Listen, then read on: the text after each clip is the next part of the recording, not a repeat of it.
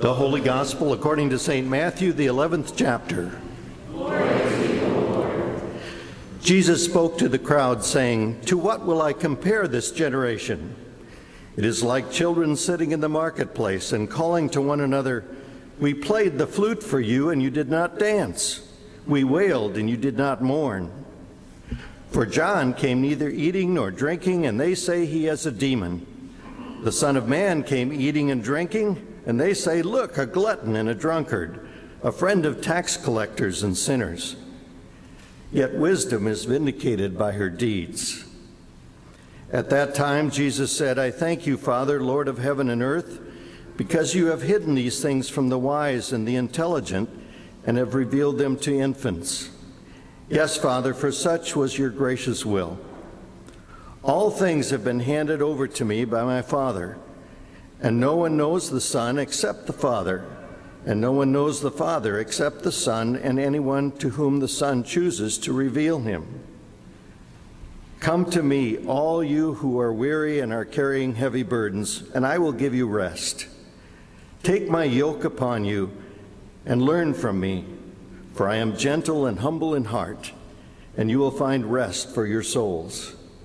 For my yoke is easy and my burden is light. The Gospel of the Lord. Maybe seat.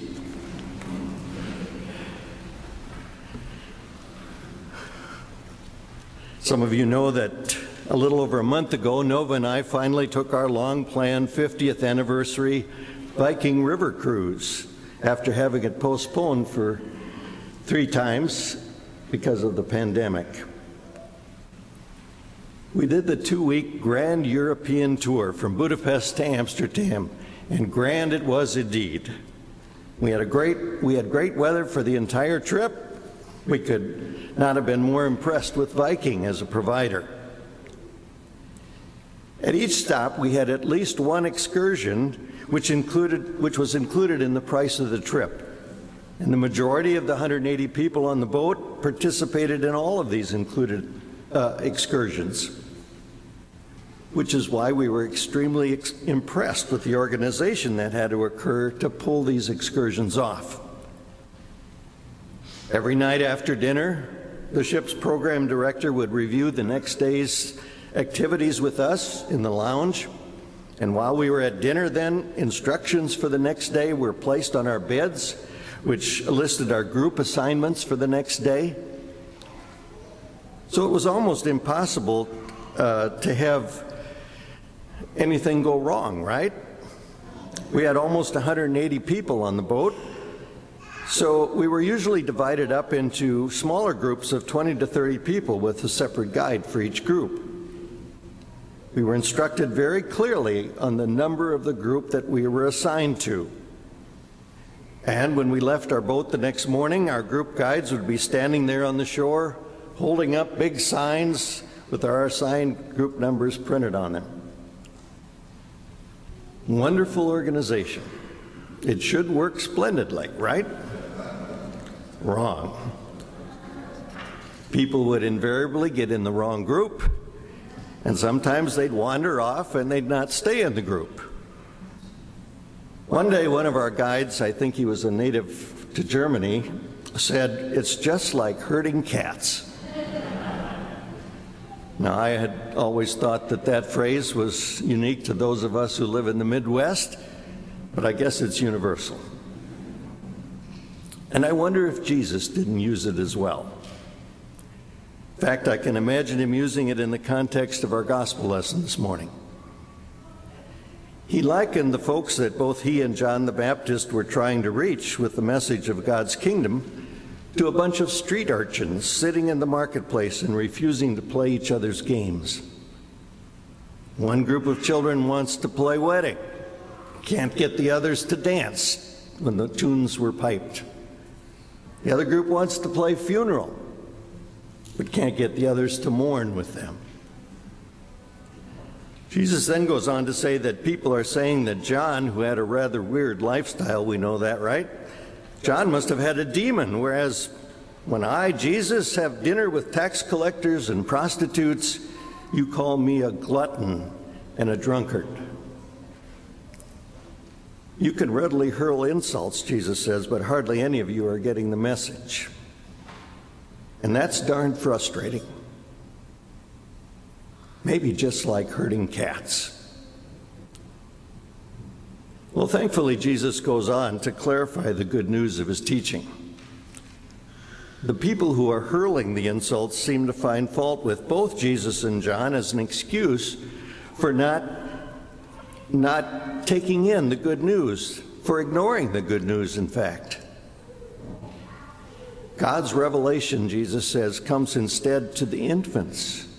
In other words, to the simple minded whose vulnerability and humility make it possible for them both to see and to respond to God's presence and power. Wisdom is vindicated by her deeds, Jesus says. Jesus' own deeds, which he describes in the verses that just precede our text today, give evidence that he embodies and reveals the wisdom of God, that he's the one who is to come, the one who ushers in God's kingdom and the one who they should listen to and follow. In Matthew uh, 11, verse 4, just, just in preceding our text, he answers those who are asking if he is the Messiah Go and tell John what you hear and see. The blind receive their sight, the lame walk, the lepers are cleansed, the deaf hear, and the poor have good news brought to them. And blessed is anyone who takes no offense at me. Can't you see, he says, that those deeds are evidence of God at work?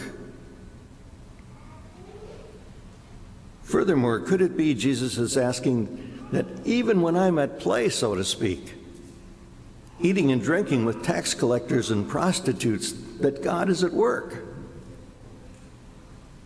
That's a very important thing to keep in mind, I think, when we go about doing the similar work that God has called us to do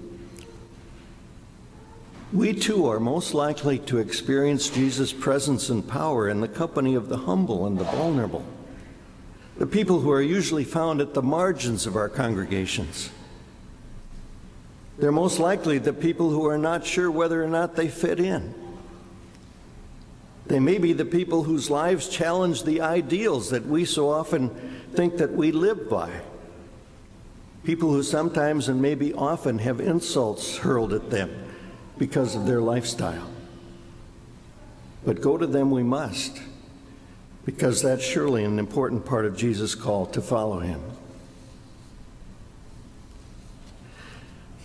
Jesus then goes on in our text to offer an invitation to all of us, to the vulnerable and the simple minded and the infants in the faith. Come to me, all of you who are weary and carrying heavy burdens, and I will give you rest. Take my yoke upon you and learn from me, for I am gentle and humble in heart, and you will find rest for your souls. For my yoke is easy and my burden is light. Now, I don't know about you, but to me, the word yoke implies work. The word comes from the language of the farm, refers to a wooden frame that fit around the necks of two animals usually joined two oxen or cows together in pulling a load. The yoke consisted of one crosspiece with uh, two hoops that fit around the necks of the animals to distribute the burden between the two animals. And what it did was to concentrate the pull of the load where the whole strength of the animals could be put into it. My grandpa, when I was little, once talked about how they would break in a new plow horse in the days before they had tractors. They would harness a young, inexperienced horse with an older, conditioned one. And the old horse would have to do most of the pulling at first. But soon the steadiness of the old horse would be contagious, and then the young horse would begin to pull its share of the load. Well, I think what Jesus was saying here is something like Move over if you find yourself pulling a heavy load, whether that's in your ministry or in your daily life, and I'll add my strength to yours. I'll step into the tugs and pull with you. You see, there's an easier yoke and a more difficult one. Jesus is telling us that his yoke is easier because he's there pulling with us. More than once, I've seen people choose the yoke of Jesus and thus the more spiritually satisfying way in the counseling process. A few years ago, a message popped up on my computer screen telling me that I had an email from an old grade school friend of mine. Now, I was in this friend's wedding, and after we both were married, even though we were, would correspond occasionally, we kind of lost track of what was going on in each other's life.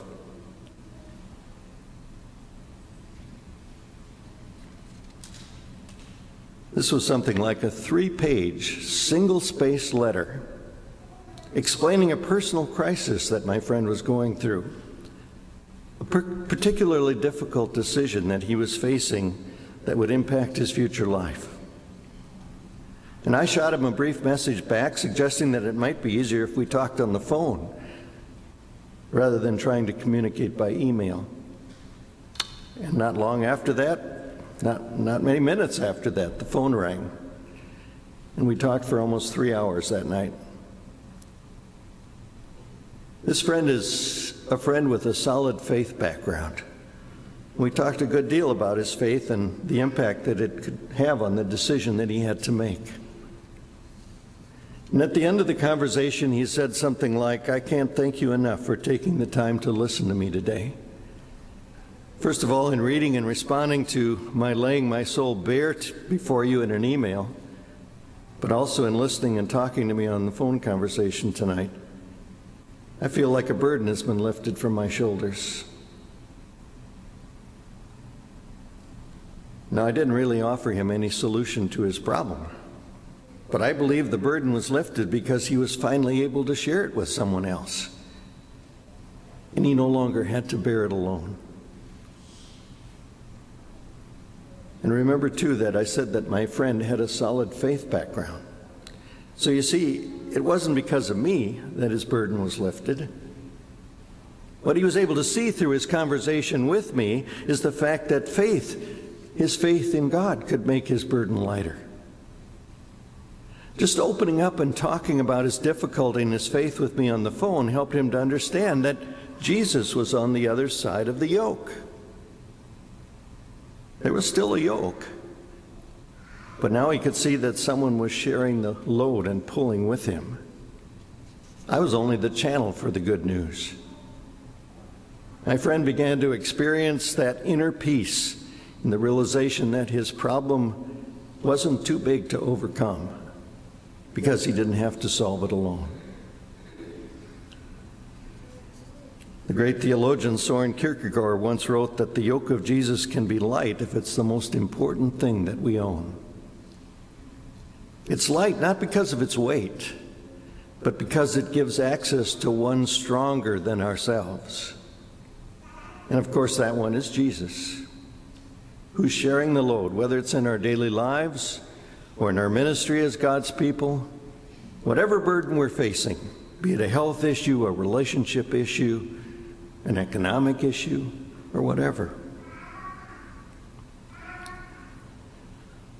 There's a legend that says that birds at first had no wings, that they rebelled when wings were placed on them because they seemed to be a burden on their backs.